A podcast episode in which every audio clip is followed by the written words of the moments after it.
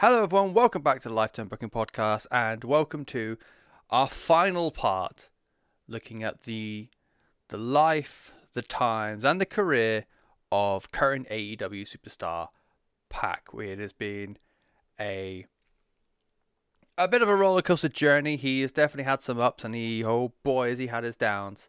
Uh, last episode, it was his final year with the WWE under the name Neville. He was a mainstay in their often mistreated and forgotten cruiserweight division, facing off against the likes of Rich Swann, TJP, Cedric Alexander, a very cursed WrestleMania 33 encounter with Austin Aries, and a final feud with Enzo Amore, which would be the death knell for Pac, or for Neville, as he would leave the WWE under very hostile circumstances. It would be almost a year between him walking out of an episode of Monday Night Raw before getting back into a ring, and that would be for his old mainstay over in Japan, Dragon Gate Pro Wrestling. Uh, he re debuted with the company alongside Eita in a tag team match against Ben K and Shingo Takagi. From there, he linked up with Eita and his RED stable, and he took on the likes of Maximum, Tribe Vanguard, before eventually challenging Masato Yoshino for his Open the Dream Gate Championship, which he won in December uh, as part of the opening night of the Fantastic Gate Tour. Um, and that's that's where we are with Pac at the moment as we go into 2019. We're going to be covering 2019, 2020, and the year of our Lord 2021, mostly because despite that being two and a half or nearly two and a half years worth of wrestling, there's a surprisingly little amount that Pac has been up to in those years. I wonder what could have caused Pac, or anyone for that matter, uh, to miss out on about six months worth of wrestling. Um, yeah, we will get to that. We will get to that and more here on Lifetime Booking Podcast. Uh, so yeah, we are in 2019 at the moment. Pac is your reign defending undisputed uh, Dragon Gate Open a Dream Gate champion. Um, like I said, knocking off Masato Yoshino at Fantastic Gate in December 2018. We go into 2019. It's a it's a very big and very important year for Pac, and also something that's a little bit difficult and a little bit awkward because he is, as I've said multiple times already, he is our Open the Dream Gate champion with Dragon Gate. Reports differ, but throughout the year, and reports differ whether it's down to Pac or Dragon Gate, but one of those parties does not want Dragon Gate's top champion to be losing in it, well, in matches in general. I've put down nothing matches in my uh, notes, but just matches in general, major or otherwise. You don't really want your your company's top guy to be losing, which is you know fair enough. And there were a lot of reports as well that said that it was more down to Pac. He didn't want to lose um, a lot, if at all. He definitely did never want to take the pin or submission. He'd never want to make the company look weak. And this was his way of thanking Dragon Gate for everything they've done for him. Uh, you know, back in the day, reintroducing him or like uh, bringing him back in for his 2018 uh, return to the ring. So, yeah, he owes a lot to Dragon Gate, and this is his way of giving back, which you can't really fuck with. So, that's where we are with Pac um, at the start of 2019. Let's go into it in full as we always do. We will start in January, and it's a uh, pretty quick turnaround for the month. He starts off in Japan for the Open, the Truthgate Tour, and immediately losing to the stable of Natural Vibes. He is then in a homecoming show for Defiant Pro Wrestling up in Newcastle. Uh, he defeats David Starr, but that's two days later, so he's in Japan, two days later in Newcastle for a huge pop. Huge pop. Um, I did watch this match and it is it is pretty dang heartwarming. You can you can tell even though he's meant to be the heel and he's like, oh, I don't like any of you. Um, he, he does look a bit done up, does our boy Pac. So that was that was lovely. in the month of January, you also get like a modern dream match. It is Pac against Zack Sabre Jr. for the Rev Pro Undisputed British Heavyweight Championship. always get that wrong. Uh, because it is effectively champion versus champion, there can't be a definitive winner. Uh, Pac defeats ZSJ via disqualification. This is at Rev Pro's Live at the Cockpit event in London, live at the Cockpit 37. A disqualification means both champions are protected. None of them, quote unquote, lose, but it's just the way this fun little world of wrestling works. He then travels back to Japan for the Open a New Year tour, um, and he's up against Vibe. He's up against Tribe Vanguard, Maximum, Mochizuki Dojo. Uh, he is subsequently knocked out of the, and oh my god, Ashaniki? Ashianiki. Ashianiki. He's knocked out of the Ashianiki six man tag team tournament in the first round by Natural Vibes. They don't even go on to win in the finals, um, which is, you know, that old Pac curse or lack thereof. Uh, apparently, that's broken.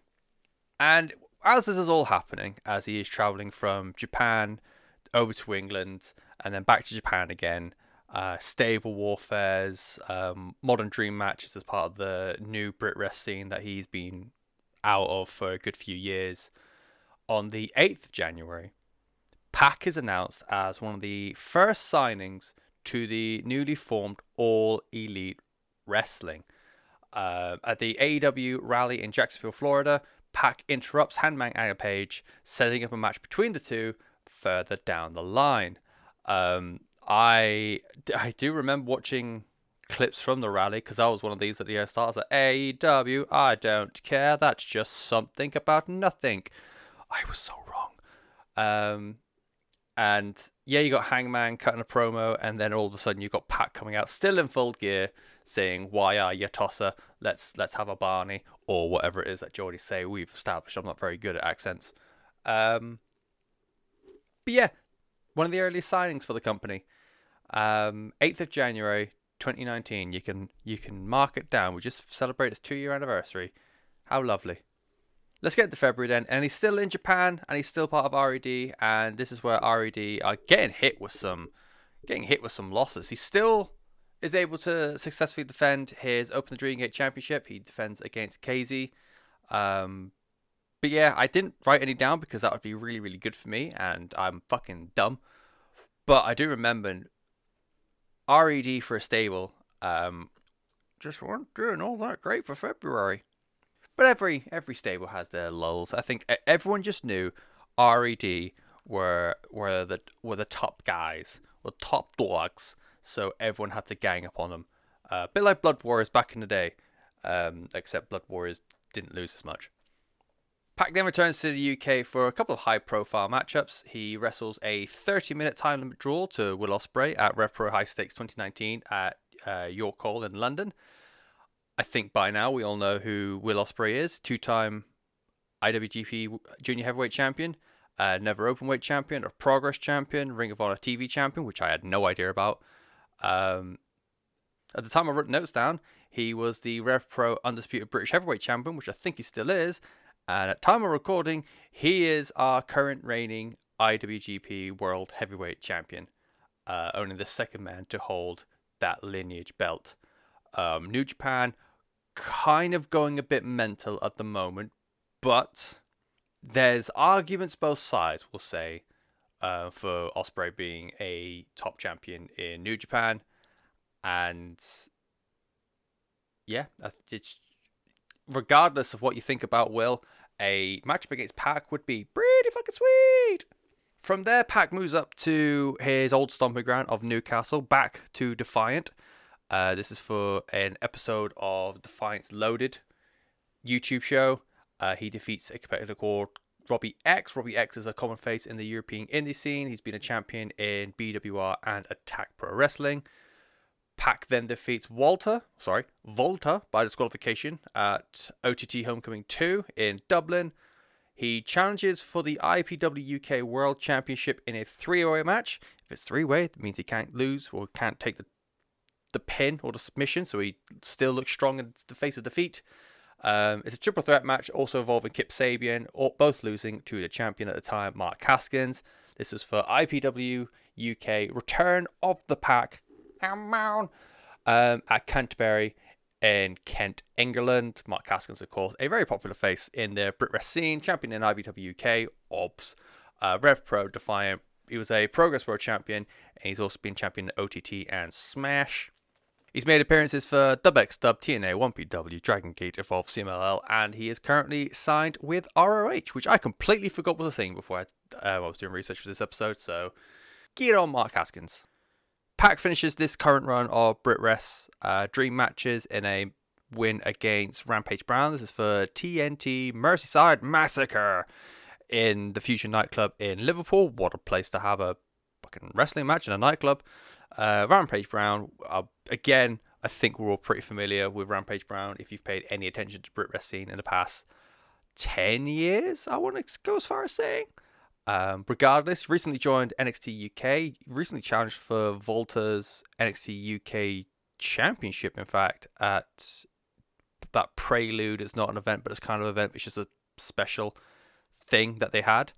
Um, he's known throughout the UK is one of the hardest working, one of the nicest professionals in the sport, and he's been champion. He's been a world champion in likes of Progress, BWR, World of Sport, Three Count Wrestling, and Defiant as well all this, not only is it getting Pac um, the matches or the Kyle matches and the caliber matches he missed out on whilst being part of WWE, um, he's also being able to wrestle in a way which makes him still look good and subsequently the Dragon Gate Open the Dream Gate Championship still look good even when he is losing, such as that IPW UK Triple Threat match. So he he's getting pretty, you know, smart with how that wrestling business goes as our Pac. It's been how many years has it been? Fifteen years at this point, so he's he's catching on quick as our lad. Uh, meanwhile, sorry, meanwhile, as all that is happening, on the seventh of February, remember last month or five minutes ago when I said that Pac came out and got in the face of Hangman Adam Page at the AEW rally. Well, on the 7th of February, it is announced that Pac will face Hangman Page at the inaugural AEW pay per view.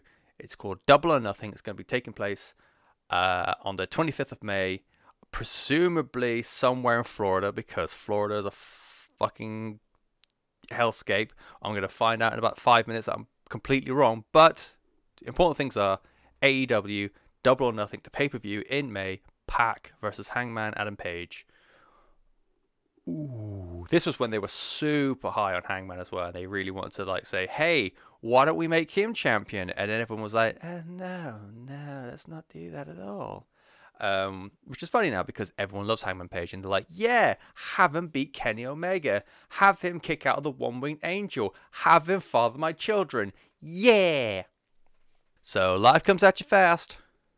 Uh, let's get into May, and we're going back to Dragon Gate because you know you're still champion there. You need to do the thing sometimes. Uh, this is for the Champions Gate shows. Uh, it's a successful defense of his Open Dream Gate Championship against Shun Skywalker. He then subsequently teams with RED against the likes of Tribe Vanguard, Mochizuki, uh, Dojo, Natural Vibes, and Maximum. And then he goes back to the UK. Remember how last time he was um, independent? it'd be a case of like two or three matches in Europe and then fucks off back to Japan. This is now one or two matches in Japan and then fucks off back to Europe and just keeps ping pong to himself. So again, the flyer miles, I don't know what they are, but I imagine he has many of them, and Duty Free just must know him by name at this point. Uh, but yeah, we are back in the UK. Pac defeats Chris Brooks at a RevPro event live in Northampton. Uh, Chris Brooks is another popular figure amongst the BritWres scene a member of the ever popular Schadenfreude stable that was pretty much everywhere around Europe at this sort of time. Uh, a lot of stuff in progress. BC- PCW, DubX Dub. Um, a few of them did stints in Japan, and I think Chris. Well, I don't think I know Chris Brooks is in DDT at the moment, um, working with Maki Ito and oh, who's that fella just turned up an AD with Konosuke? Something Konosuke, fucking shitty, fucking Konosuke.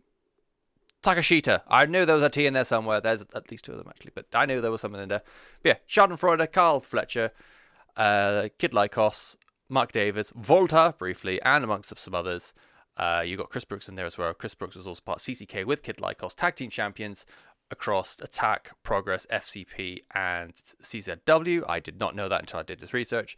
And just for Brooks on his own, he's also been a champion in DDT and DubX Dub. So more big name BritWres stuff, uh, or Brit name Brit Rest names. Fucking hell, going after Pac. Pac getting these dream matches out the way before what looks like he's careering towards another full time run with a or a more contractual run um, with their main company in America.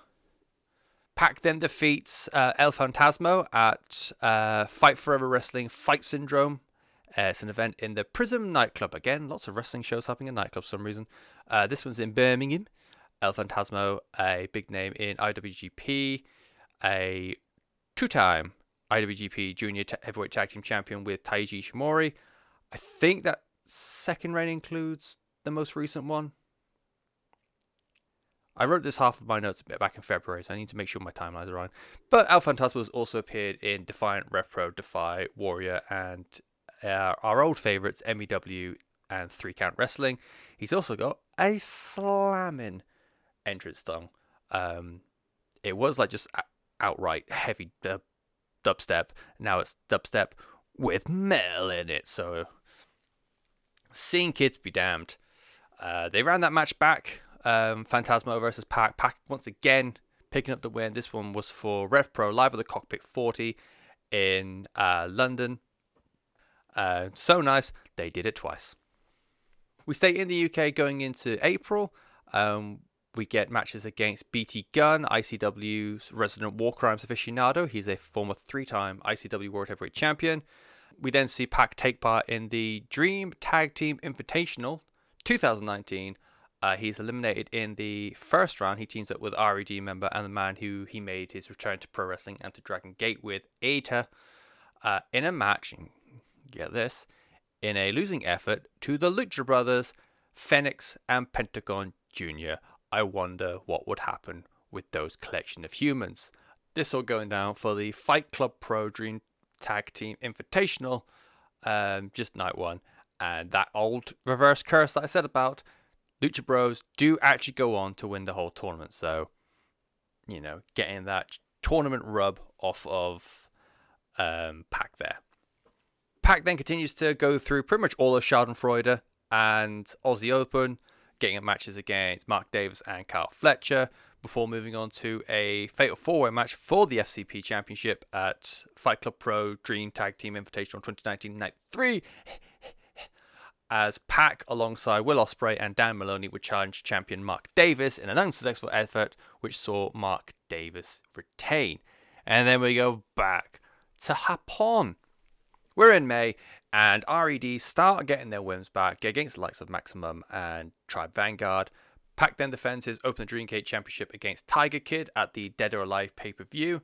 And you remember how at the start of the episode, uh, many moons ago, I said about how either Pac or Dragon Gate had become quite defensive of how Pac is booked, um, how he's scheduled to win, how he's scheduled to lose, um, all because he is their top champion. They want to make sure that he is protected and he he isn't a a big loser boy. So we're at a point now where this manifests itself in the biggest way um, as a as one of the earliest signees to All Elite Wrestling, uh, eventually led up to Pac facing Hangman Adam Page at AEW Double or Nothing on the 25th of May. On the 17th of May, Pac faced Hangman Adam Page at a show in Nottingham for WrestleGate, I believe they're called. WrestleGate Pro uh, for their Lion Spirit event. Um, yeah, Page won by disqualification, once again making Pac look strong.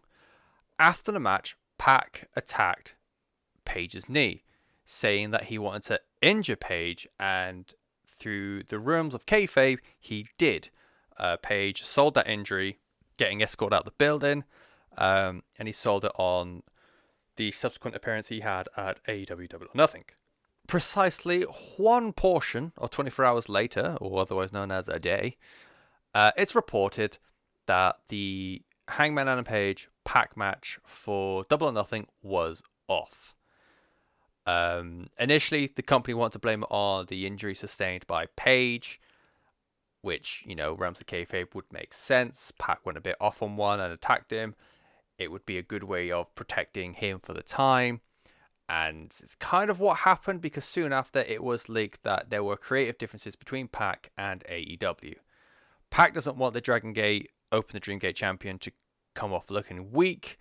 Um, and the whole time, you know, he's been having time limit draws, losing in multi man matches, maybe even the odd disqualification. And AEW at the same time is trying to promote a more realistic, sports like feel. And again, they really want to push Adam Page as this big main event star. So they are they are in the nicest term, they're butting heads with how they're going to go about this. They do reach a compromise. Uh, this match is off AEW. It goes to some wild company in the middle of Nottingham, uh, and to a GQ finish, and it's all rescheduled for a later date. Um, Page would still take part at Double Nothing. He would take part in the Double Nothing pre-show 21-man Casino Battle Royal. Remember that fucking mess. Um, and that would mean he would go on to face. Yeah, that was like one half of the number one contendership thing, right? So he was one half, and then was it Jericho beat Omega, and that set up the other half, and that was your inaugural, well, your matchup to sign your inaugural AEW champion. Um, to me, this whole thing of Pac not want to lose, them want to make Page look strong, they they wanted Page to go over. They wanted Page to win, and yeah, you can't really blame them if Pac's like, well, no, I don't want to. He's very courteous and sticking to his laurels for Dragon Gate. So we miss out on the match for now, but we will get there eventually. But for now, that's May. Let's have a look at what happened in June 2019. Um, that dedication to the Open the Dream Gate Championship is not stopping. Um, challenging other promotions, world champions. Uh, we've seen this already. Again, Fight Club Pro. We're at Defiant again for the Defiant World Championship. It is Rampage Brown versus Pac.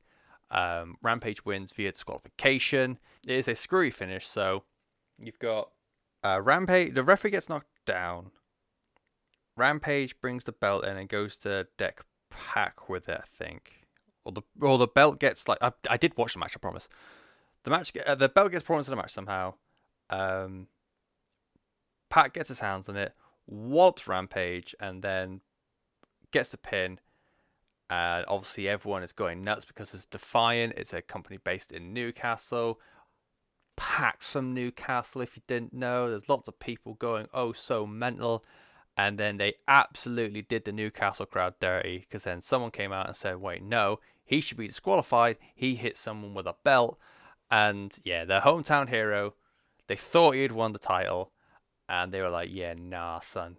But that's pro wrestling, and again, Pac didn't look weak, and neither did the Open Dream Gate Championship. So he got what he was after. He ended the month going back to Japan, uh, participating in the King of Gate and Rainbow Gate tours, repeatedly clashing with Ben K and Shun Skywalker. And we hit July, and his calendar does seem to get a lot more open these days. He's only got four matches lined up for July. Uh, opens with a match against Cara Noir for a Riptide event at Point Break 2019 in what is actually a fucking brilliant match. It's on YouTube, it's for free. Um, yeah, Pac Cara Noir, very good times indeed. He then absolutely fucking murders a former Love Island contestant in Adam Maxted at an OTT event uh, in Belfast, which you know it's a, it's a weird world and it's a weird collision of worlds when you've got um, Love Island's Adam Maxted and professional wrestling's like a WWE former WWE champion, former and current Dragon Gate champion, um, Dub X Dub champion, you know, the guy for BritWres for a while. Um, and they're having a match in Belfast. So cool. But for July, his his biggest talking point, as much as I do enjoy that match between Pac and Cara Noir, Pac's biggest moment for the month of July comes from his defeat to Ben K, ending his Open the Dream Gate Championship reign at 229 days. And oh my goodness, did they build Ben K to look so strong. Um, obviously, there's loads of history going in the match. They've been clashing between stables all this time. Uh, again, when Pac made his return to Dragon Gate, Ben K was on the other side, and he was the one getting a bollocking off of him. Um, there were multiple referee bumps that would keep taking him out of the match. So many damn interferences by RED trying to make sure that their boy got the win over Ben, and it wasn't enough. Ben K was able to just outmatch everything, and then in the end, Ben K got the victory. Four and a half stars from the Observer, if you're into that kind of thing, and I've watched it. It is a pretty fun match. Not quite sure I'll go to four and a half stars personally, but who am I to doubt the word of Daddy Meltzer? Overall, this night was a a bit of a strange one for RED. Well, not strange actually, just just a mixed bag. For the Open the Dream Gate Championships, um, RED would lose the match and their belts. Kazma Sakamoto, irony that him and Pac are in the same leagues as each other, uh, Kazma Sakamoto, Takashi Yoshida, and Yasushi Kanda, they were the reigning Open the Triangle Gate champions. Uh, they lost their belts to Strong Machine F, Strong Machine G, and Strong Machine J. I wish I was making that up. And then elsewhere in the night, RED would win the Open the Twin Gate Championships in a three way elimination match. Uh, Big R Shimizu and Eita defeated Tribe Vanguard, Kai, and Yamato, who are the current champions and Kaito Ishida and Naruki Doi. Um, so yeah, two championships down, one championship up. It's a net negative for the group, but that's how stables happen, I guess, sometimes. And this would be the final send off for Pac as he began winding down his calendar before the big join with All Elite Wrestling. But before that, though, we still have most of a year to get through. We'll start with August because that's what follows July. And yeah, Pac is just finishing up his dates with the UK and Ireland. Uh, he's got matches for TNT, Rev Pro, and OTT. On the 23rd of August, it is announced that Pac will replace Jon Moxley in the match against Kenny Omega at All Out. This is at a point where Moxley suffered from a MRSA infection in his elbow. I think this was just after a match in Japan. I remember it was either side of a. Uh, oh, I feel I remember this being either side of an IWGP United States Heavyweight Championship match that he had. Um, because I know Moxley's had pretty bad luck with that belt. I think one t- uh, he's won it twice. But, oh no, the first time he dropped it, it was because of the typhoon. It wasn't because of MRSA. But yeah, I think he did mess out on at least one match because of his MRSA infection for the United States Championship. But yeah, he was meant to be in the match against Kenny Omega. It gets dropped out. Uh, is inserted in, and it is a rare, a super rare submission loss for Mr. Omega as Pac gets a referee stoppage victory, making Omega pass out in the brutalizer that rings a Saturn type move. Um, I am not the most au fait with Omega's back catalogue. Um, I it's the idea of watching that 90 no not 90 60 minute match just sounds like a slog and I need a lot of gumption to watch it but there's lots of matches I have watched of his I've been aware of his in-ring career for a lot longer before I started watching him I can't recall many submission losses if any right now so that is a huge scalp for Pac. Not only one of the rare victories against Kenny Omega, but for a referee stoppage. I mean, oh goodness. September has just a single match. This is for Future Shock Wrestling as Pac defeated CJ Banks. And then we move into October and we are at the premiere of All Elite Wrestling's weekly episodic TV show, Dynamite. It occurs on the 2nd of October, and Pac is. He goes in and immediately reignites his feud with Hangman Adam Page. Um, it's a one on one contest between the two, the match we should have got, arguably, at Double or Nothing. And despite all that, because the nature of AEW and indeed Hangman Page has changed quite dramatically, Pac gets the win. It's a it's a t- tried and tested formula of kicking Hangman Page square in the dick. Um, like the heel of Pac's boot gets right up in Hangman's taint um, a kick to the dick, a black arrow, and a brutalizer. Pac wins his opening foray, or his opening forays into AEW, and he gets that opening victory against Hangman Page. A few weeks later, he wrestles to a TV time limit draw with Mr. Jon Moxley. Um, this was after their tag lost the previous week to Page and Omega. They were like, "Well, it's your fault." Well, no, it's your fault. Well, it's definitely your fault slappy, punchy, kicky. Led to a match. Um, and although a TV draw is kind of confusing, it does protect them both. It's clear at this point that AEW have very high hopes for Pac, very high hopes for Moxley. So getting them to have a fight, it you know garners interest between the two, and it also keeps the pair of them strong, especially if neither of them can lose. As we head into November, we are staying with AEW, and on the 6th of November episode of Dynamite, it is the final stop before um, AEW's next debut and kind of their well, there's not their pay per view debut because he had Double or Nothing, but this is their first pay per view since being an episodic show. At the pay per view, Pac is going one on one against Hangman Page in a rematch from a couple weeks prior. Uh, but for this particular episode of Dynamite, he is up against Trent of the Best Friends Collective with Chucky Taylor and Orange Cassidy. Uh, Pac picks up the win, but you do get an interaction between Pac and Orange Cassidy. I wonder what will happen there.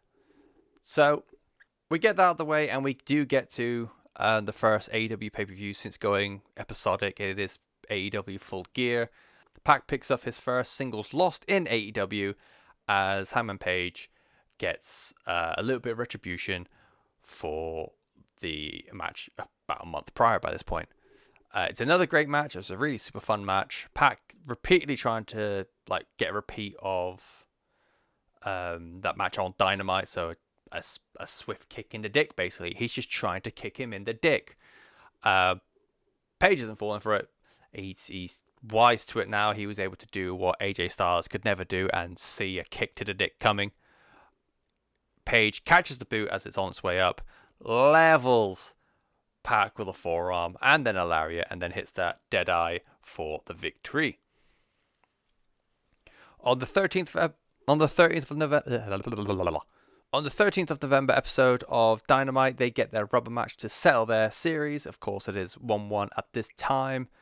And Pac just, you know, casually tries to cave Hangman Skull in. He then hits a black arrow and then gets him back in the brutalizer. Pac in their series against Hangman and Page is victorious. Um, it's a kind of odd, like even like reading it back, I was expecting me to, I was expecting to have to say that, and Page got the victory, which set up what happened next, yada yada yada. But it's a little lot. It's a little bit funny considering what happened way back in the day um, when it was meant to be Pac versus Hangman, and at the time you could kind of see Hangman was meant to go over.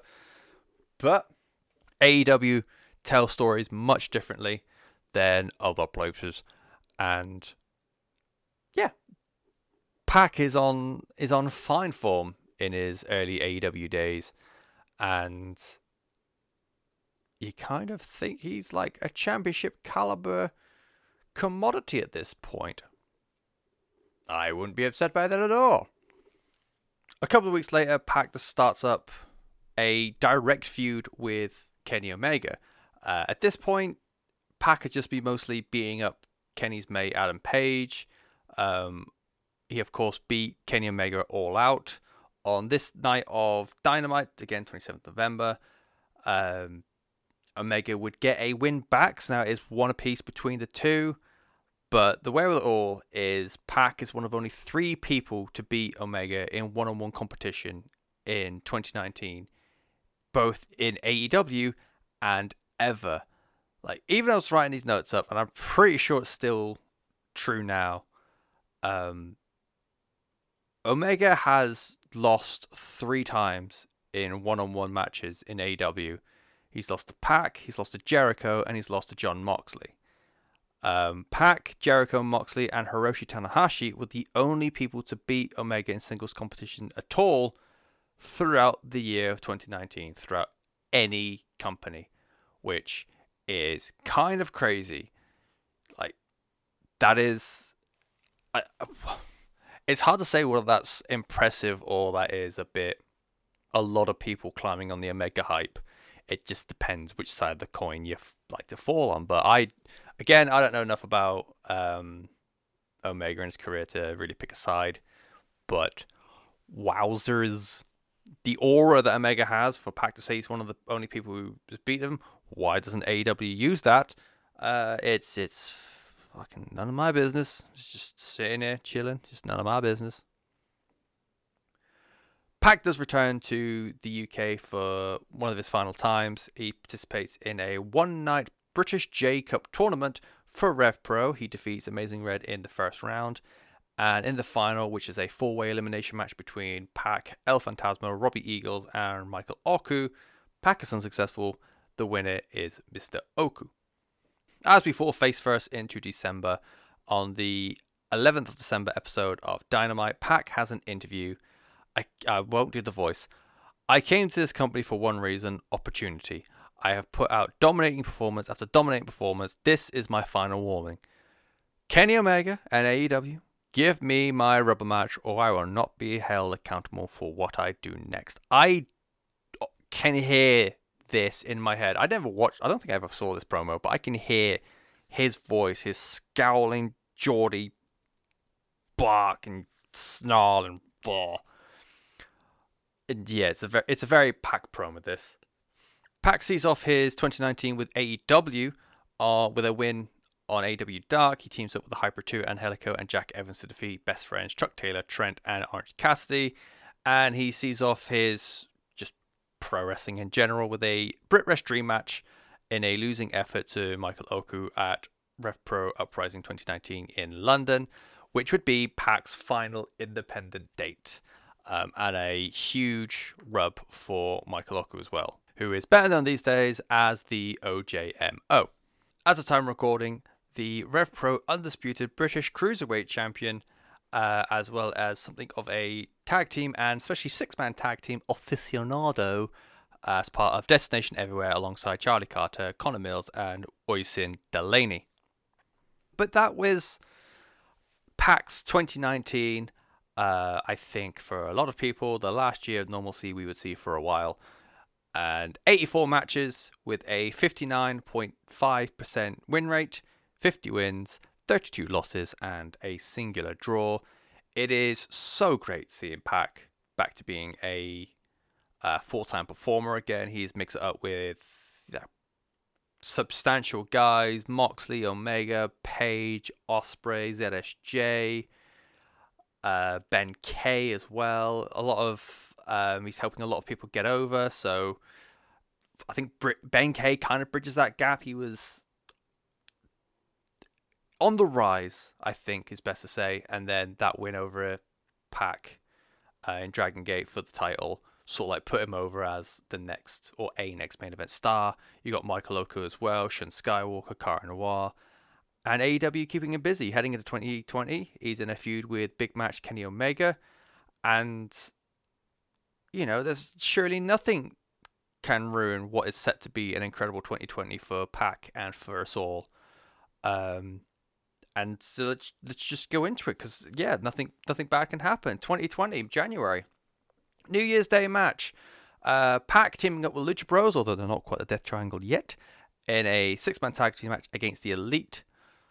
Pac had Omega in the Brutalizer before Matt Jackson broke it up. Omega eventually hit Fenix with the One Winged Angel for the victory, and there is continued animosity between Omega and Pac, which leads into the 8th of January episode of Dynamite, where Pac beats the unholy piss out of Omega's mate, Michael Nakazawa. Um, he's holding him in the Brutalizer, demanding his match with Omega. So this all happens after Omega's match alongside Hangman Adam Page against Private Party. Uh, Pac at this point is obviously quite cross with Mr. Omega and once that rubber match, but we don't get it for a little while yet. So both Pac and Omega would just put their minds elsewhere for a little bit. Pac would focus his attention on trying to become a number one contender for the AW Championship. He would lose his number one contenders match to Jon Moxley. Omega would see like fairly different successes. He would actually capture the AEW Tag Team Championships um, alongside Hangman Adam Page on the 21st of January episode of Dynamite. That one with the boat and stuff. Uh, Pac kind of takes a bit of a holiday following his loss to uh, Moxley. He takes a couple of weeks off, I think, because his number one contenders match was also the one on the boat. So a couple of weeks later in February, this is for the 5th of February episode of Dynamite. Omega, we team up with his elite brethren, so it's uh, him, Adam Page, and the Young Bucks, Nick and Matt Jackson. They would lose to the collective of Butcher and the Blade and the Lucha Bros in an eight-man tag team match. Uh, but following the match, Pac appears on the Titantron with Riho, uh, the former AEW Women's Champion, and another one of Kenny Omega's mates. Pac threatens Omega via Riho. Uh, this was supposed to be a contract signing, but you left Michael Nakazawa for dead. Let's see if you care about Riho. Omega finally relents, fucking burying Nakazawa in the process, and eventually gives Pac his rematch. Pac finally responds with, I hope you didn't think I would ever put my hands on a woman. Kenny, I am not a beast, but she is. And then Nyla Rose comes in and just fucking just does a dose of murder on Riho, who is very, very sore right now. And this has all led to the rubber match that Pac has been gagging for for ages now. Uh, for the next couple of weeks, we just get a lot of hype packages um, and promos between Omega and Pac for Omega Pac 3. It's mostly Pac just teasing Omega like a little shit. It's eventually announced that it will be an Iron Man match on the 22nd of February. It is Dynamite. The time is now, or that's how I've christened it. Uh, it is Pac versus Kenny Omega in in the rubber match, Iron Man match. Uh, Pac goes for a not used enough strategy of absolutely belting Kenny Omega with a steel chair. It gives him a DQ loss, but then Pac very quickly hits a black arrow, gets a win, and the score is now 1 1. And Mr. Omega is now quite sore because he's just been blasted by a steel chair. So I think it's a strategy that should be used more often, but that's probably why I don't work in wrestling. Pac then locked Kenny Omega in the Brutalizer for well over a minute as the 30 minutes ran out, leading to overtime because it's an Iron Man match, and of course, it fucking led to overtime. Why do we even have this kind of match? Omega caught Pac with the V trigger and then eventually with the One Winged Angel for the 2 1 win, both for the match and for their respective series. Pac got a post match interview with Tony Schiavone, but is interrupted by the super cash and super casual Orange Cassidy. Uh, Pac tries to murder him, but they are eventually pulled apart, which would lead to, three nights later, the next AEW pay per view in Revolution. Pac would be in a one on one match with Orange Cassidy, which I think was, yeah, was Orange Cassidy's AEW one on one debut. At this point, he'd mostly been in matches with, or exclusively been in matches, that's how debuts work, with Trent and Chuck Taylor. It's a really fun match uh, and it's really, really good. So you've just got that dynamic of Cassidy's I don't give a fuck attitude versus Pac's. I'm just so angry all the time shtick. And it was marvelous how they bounce off each other. Um, it's highlighted by crowds chanting either please don't die or he's gonna die. I couldn't quite make it out. Both are really funny to me. The crowd was just super wild about this and way, way into it. It made me miss crowds very briefly uh, for all of like 10 minutes. And then I watched UFC last night and it was all the crowd booing anyone who wasn't white or anyone who wasn't American. So I don't miss crowds that much anymore because you're a bunch of fucking racists. Uh, mostly Florida, which is where thankfully a lot of AEW happens. So whatever. Pac does humor Cassidy styled to begin with, but then very distinctly switches to a I will not humor this anymore kind of mindset. And yeah, turns into a great match. Pac's frustrations from the Omega feud, Cassidy's, you know, he, oh, what was it? He's to try that spark of he's to try. Um, I did like anytime Pac went up for the Black Arrow, Cassie would just roll away, and then it got to the point where Pac goes on the outside, try and block him off, and Orange just laughs at him, and then rolls away again. It's great.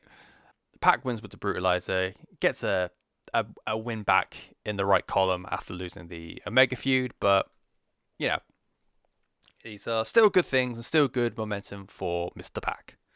So as we go into March, on the 4th of March episode of Dynamite, uh, as part of Pac's win over Orange Cassidy, there was a bit of a to-do between members of Best Friends, Chuck Taylor and Trent, and the Lucha Bros, Rey Fenix and Pentagon Jr.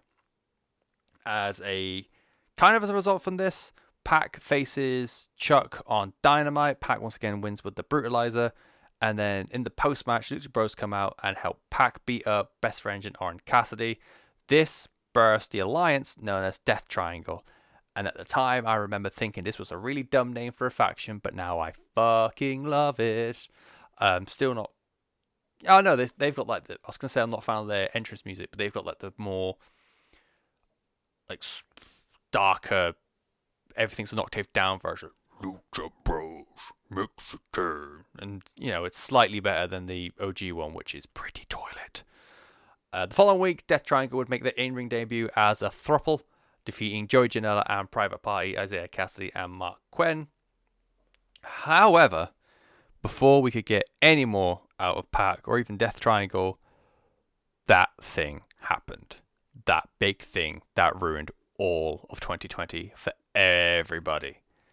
The coronavirus pandemic hit the US, meaning a lot of international talent, meaning a lot of international talent had to take hiatus from the company. And this is Pac, Bea Priestley, Jimmy Havoc, Sadie Gibbs, Emi Sakura, Riho, and Yuka Sakazaki. Um, it was what we here in England call a bit of a mess. And anyone who was in England would call a fucking hellscape of ineptitude and government. But that's that's that's neither here nor there. It would be a fair old chunk of time before we heard anything more from Pac because obviously he had to go back to UK. There wasn't much he could do. Uh, but then in the November, where we had a small sliver of hope, it got knocked the shit out of us. But we had a small sliver of hope for a little while a video promo aired on the 4th of November episode of Dynamite. And it is our boy Pac. The funny thing about isolation, you've got no one to play with. And in the background, it's just echoes of Eddie Kingston um, chatting shit about Pac because whilst Pac has been gone, Eddie Kingston's aligned himself with Penta and Fenix. but he's been slowly driving them apart, acknowledging Penta as his best friend, but constantly saying about Rey Fenix, you're just here, you occupy space at the same time as I do, whilst whispering to Penta, you know your brother's a bit shit, we should off him. And yeah, Pac has not liked any of that. Um, he's seen what it's been doing to the brothers, and he's gearing up for a return. And this leads to the following week on Dynamite. Penta and Fenix have another fantastic match, which involves a lot of mask ripping, which always makes me really uncomfortable. Um, because I'm I'm a huge mark for wrestling masks, and I don't think they should be ripped or taken off or anything like that. Uh, Kingston comes to the ring and praises his friend Penta after he's the one that gets the win. He sort of like kicks Rey Fenix out of the ring, like full on stomps him out, and even Penta's like, "Well, what the fuck did you do that for?" as Eddie's on the mic and he's chatting to Penta, saying we don't need him, it's all about us, and I think he's about to go for a kiss. Pac's music hits, and Pac, our War Geordie God, is back in AEW. He's got a microphone in hand, and he simply says, "The bastard's back, and you have made a very, very big mistake." And then throws the microphone on the ground. As a pull apart brawl, uh, Kingston is just doing the whole thing. He's like, hold me back, hold me back. You fucking! And hold me back, hold me Make sure it doesn't get me. You, I'll kill you. And yeah, because Eddie Kingston is, t- uh, Eddie Kingston in general is just fucking great. Um, but he was very good at this, being the chicken shit heel when he could absolutely deck us all. This would lead to Pac defeating Blade in his uh, comeback match. Part of this was as an extension to the Kingston family that had been growing. Uh, it also included Butcher and the Blade and eventually the Bunny. I don't know if she was part of it at this point. Uh, but yeah, Pac came back, go the jar track, uh, defeated Blade. Afterwards, um, Pac tries to challenge Eddie Kingston, but is eventually attacked by Mr. Blade and Mr. Butcher. Lucha Bros come out and they make the save for Pac, turning on Kingston, and they reunite Death Triangle, Lucha Bros, Mexicans. One of us is from Newcastle, ignore that part. One week later, uh, Butcher and the Blade defeat Death Triangle, Pac, and Rey Fenix following interference from Mr. Kingston, that dick. And there is a post match beatdown of Fenix and Pac, which is interrupted by Mr. Lance Archer, who attacks Mr. Eddie Kingston. Which at this point was kind of why I started to enjoy AEW a bit more because you've got. There's a lot more interweaving uh, storylines, which reading about them and like trying to remember them, it gets complicated in your head. But as they're happening, it feels quite natural and quite lucid. So, you know, there it's, it's something that AEW gets a, right a lot more than WWE, for example. We're in December and it's Christmas, uh, but not really. Death Triangle versus Eddie's family is put on the back burner a bit so that Pac can sell uh, Eddie's attack from the week prior and it was also confirmed that Pac just wanted to go home for England for a bit. You know, it's Christmas, spend some cheer for the holiday. Here, do do do. Um, but yeah, in kayfabe, Pac's selling the injury, which is always great. It's a good way to put Kingston over. And in his absence, Kingston just continues to go after Archer and vice versa. On the 16th of December episode of Dynamite, Pac returns again just in time for Eddie to say, Where's Pac? I can't see him anywhere. That's not what he sounds like. Pac returns alongside Death Triangle to help out Lance Archer after he's getting a bit of a a, a, a wee rollicking from Eddie and his mates. That's not the last we will see of Pac and Lucha Bros, though. They come out at the end of the night to confront Kenny Omega following his win against Joey Janela. Pac says, Kenny, we have some unfinished business. Rey Fenix competed in that tournament and never lost. This was a number one contendership tournament. Um, this was to do with the AEW World title eliminated tournament back in October. Uh, Penta replaced. So Fenix defeated Penta, but then Fenix was injured in that match. I remember. Uh, didn't he get dropped on his head or something? And it looked really, really gnarly. He tried to stand up as like, I'm fine, and just sort of fell a little bit.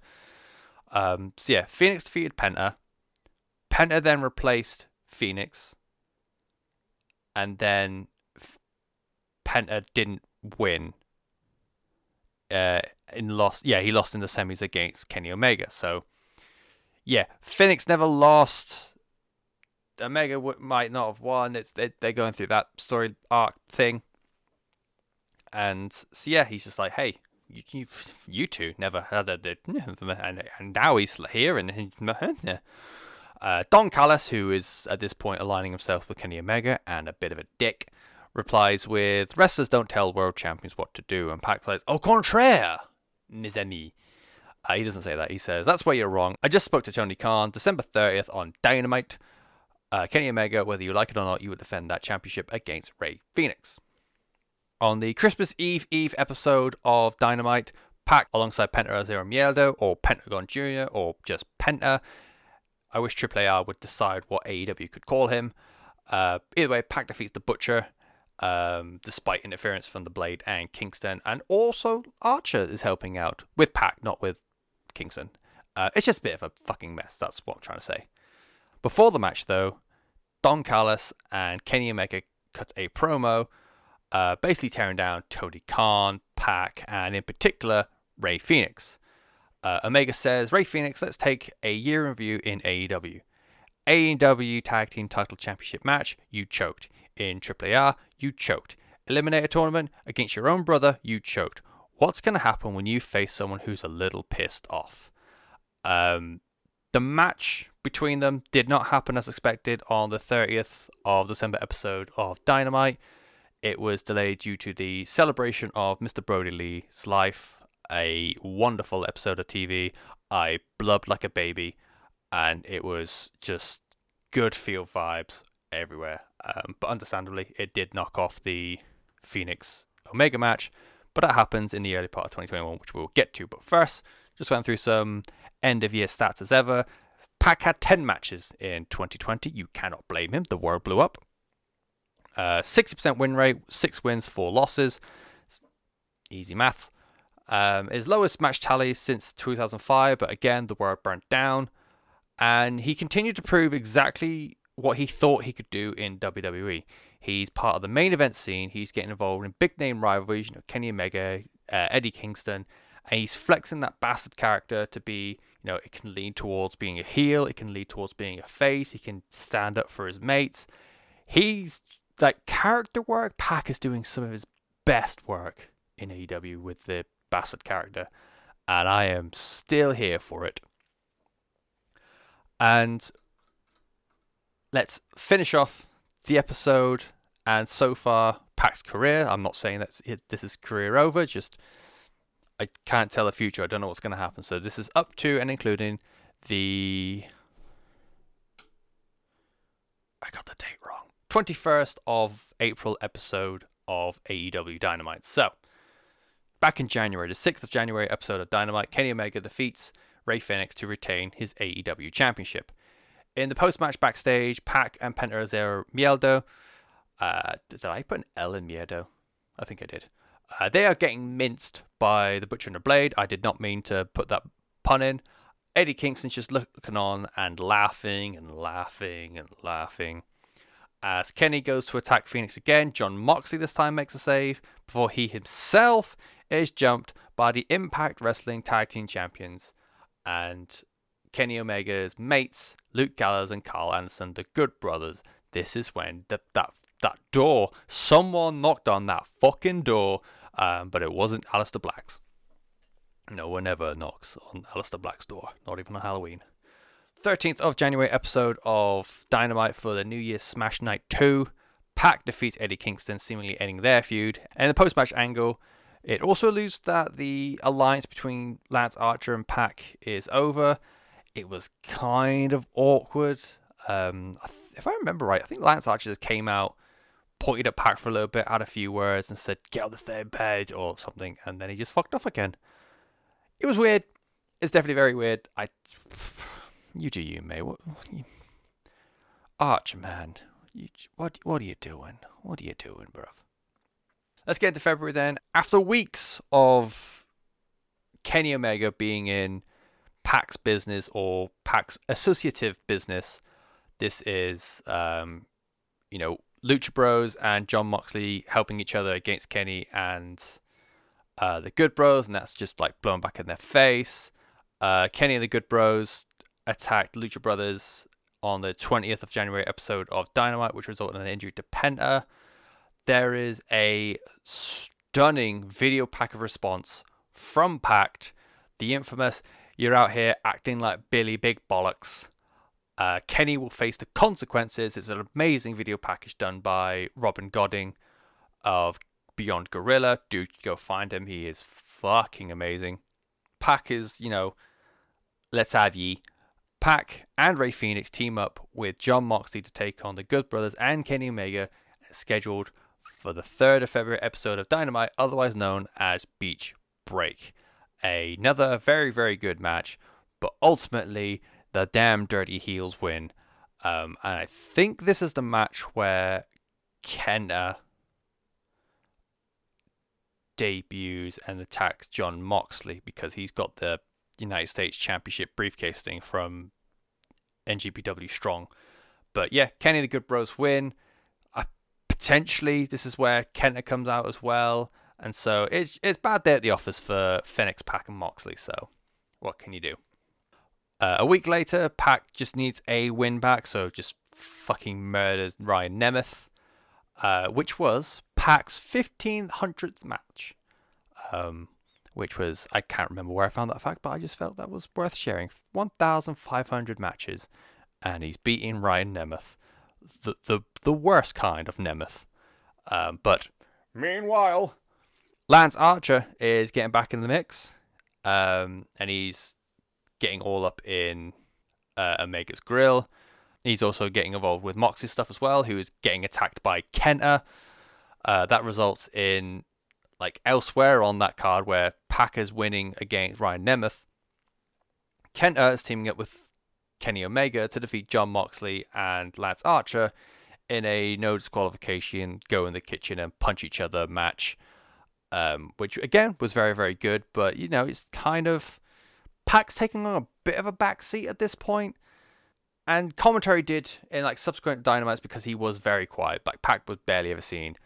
Um, and if he was, he wasn't wrestling. He was just in a manager role. Uh, commentary did say that Pac was dealing with some injuries, so I guess Pac just tied up loose ends for a little while. Um, but as someone who is a really big fan of Pac, you kind of want him just to carry on going because Kenny Omega won the feud, essentially. You don't want that. You don't want anyone for the Elite winning anything. The Elite's dicks. So, but you can't help getting injured sometimes.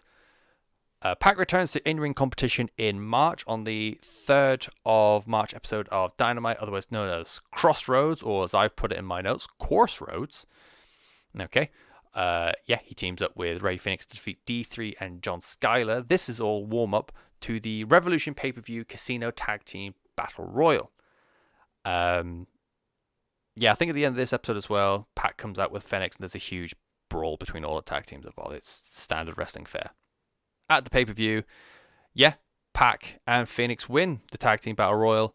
They defeat Bear Country, uh, Jurassic Express, the Sydal Brothers, Private Party, SCU, the Butcher and the Blade, three different versions of the Dark Order, the Gun Club, Inner Circle, the Natural Nightmares, Pretty Picture, and the Varsity Blondes. A lot of the tag teams. Uh, there's a huge carry by Fenix, which makes sense when we all realized that Pac was still nursing a bit of an injury. Um, and in the final two, it was Fenix versus Jungle Boy, Jungle Boy last getting eliminated in a really good like mini match to end the battle royal. Post pay per view though, Pac would take another break again. He just seems to be getting like a lot of niggling little injuries. Uh, this time, Tony Khan confirms that Pac suffered a bit of an ankle injury during the battle royal, and in the scheduled match between Death Triangle and the Young Bucks and Brandon Cutler, Pac was replaced by Laredo Kid. And they go on to win. Yeah, they do go on to win the match, I think. That happened like three, four weeks ago, and I cannot remember. Well, it might have been more a month ago. I can't remember anything. Time is an illusion.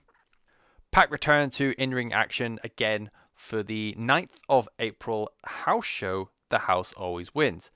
Um, AEW really into like casino metaphors, aren't they? Um, yeah, this was AEW's return to having a house show. I think it's literally the only one they've done. I don't know if there's any plans to do more. It was a weird flex, but why not?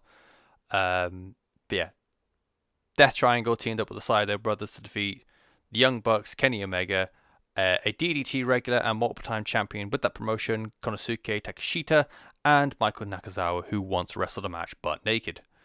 Uh, return to a screen of some kind on the 12th of April edition of Dark Elevation. He teamed up with Fenix to defeat Andre Montoya and Vali Morales. Morales? Morales? Morales. And then he finally made his TV return on the 14th of April episode of Dynamite, finally getting that World Tag Team Championship opportunity alongside Rey Fenix in a losing effort to the Young Bucks, Matt Jackson and Nick Jackson, the current reigning champions. Uh, nowhere to be seen on the subsequent Dynamite, but then there is that overgrowing line of people who want to slap the piss out of the Young Bucks. You've got Eddie Kingston and Jon Moxley, presumably still FTR. I reckon secretly maybe as well, Hangman Adam Page. But Pac is on a bit of a back burner. Um, he's I think he's just dealing with injury type things at the moment, which happens to pretty much every wrestler you've ever loved ever. Um, even the ones who haven't had time off, it just happens. They're in constant pain all the time, as I keep finding out. So it is what it is at the moment. Um, I I'm curious to find out what Pac does next because World Championship scene seems to be occupied by Moxley, maybe even Kingston. The TNT Championship scene is that open challenge by Darby Allin, and it looks like it Archer. Archer really wanted to go into it. Um, just had Matt Hardy. I haven't seen who he's facing off with this week. You've got Christian in the mold now. He's also after Kenny Omega.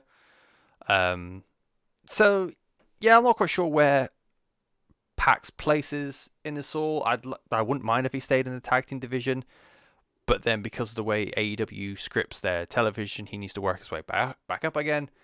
Whether or not he just goes through a neutral feud for a while, I don't know. It's as I record this, it's just ticked over the 26th of April, so same day this goes out, datelines and such. So who knows what might happen now for Mr. Pac. But that's it. That's as far as we go for now for Mr. Pac.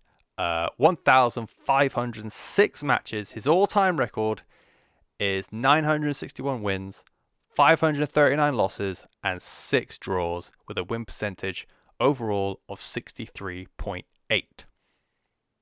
From his origins in Backyard Promotions, TWXW, and FXW, and his professional debut with the Independent Wrestling Federation 2004, Benjamin Satterley would tear through the UK and Europe before becoming an underground marquee name in Japan with the Dragon Gate promotion. From there, he attracted the sticky fingers of WWE, who brought him into a rejuvenated and revamped NXT, where he became a member of the highly lauded NXT 5 alongside Sami Zayn, Hideo Itami, Finn Balor, and Kevin Owens. Main roster WWE didn't quite work out as planned, despite a strong start, and a nasty breakup between the two parties resulted in Pac returning to Dragon Gate in a main event spot, eventually whipping the piss out of the British independent scene as well, before eventually signing with AEW, where not even an absence due to a global pandemic has damaged his aura. Continues to mix up with the AEW main event scene, becoming embroiled in AEW stable warfare alongside Penta Zero Miedo and Rey Fenix to form Death Triangle as well. Pac is a just incredible in ring athlete. There are the kind of caliber he is, he's got an incredible physique, which has meant he's got a very big strength game, despite the fact he is a just alluring high flyer kind of athlete. Um, I can't like again. I said it before. I can't wait to find out what he does next with AEW.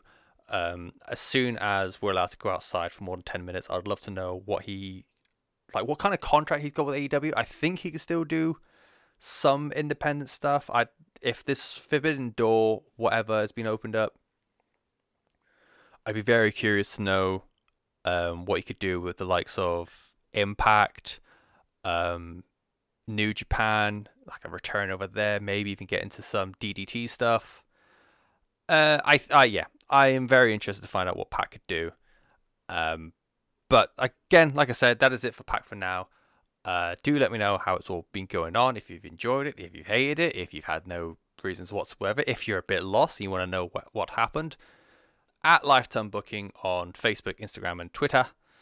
Um, I will announce the second season very, very soon. I'm very excited. It gives me a chance to watch some cool wrestling from a cool wrestler. Um, but until such time, I've been Stephen Hook. This has been the Lifetime Booking Podcast. This has been eight parts? Eight parts. Eight episodes all about the life and career of Benjamin Satterley, a former NXT champion, Dragon Gate Open the Brave Gate champion, a PWG World Tag Team champion. He's held belts with Three Count Wrestling, OTT, Dub X Dub, XWA, uh, IWF, and I'm sure there are many more things to come. Um, but for 2004 to 2021, this has been Pac's life as an in-ring competitor. And I've said that about four times so far, so I'm gonna fuck off. So, goodbye.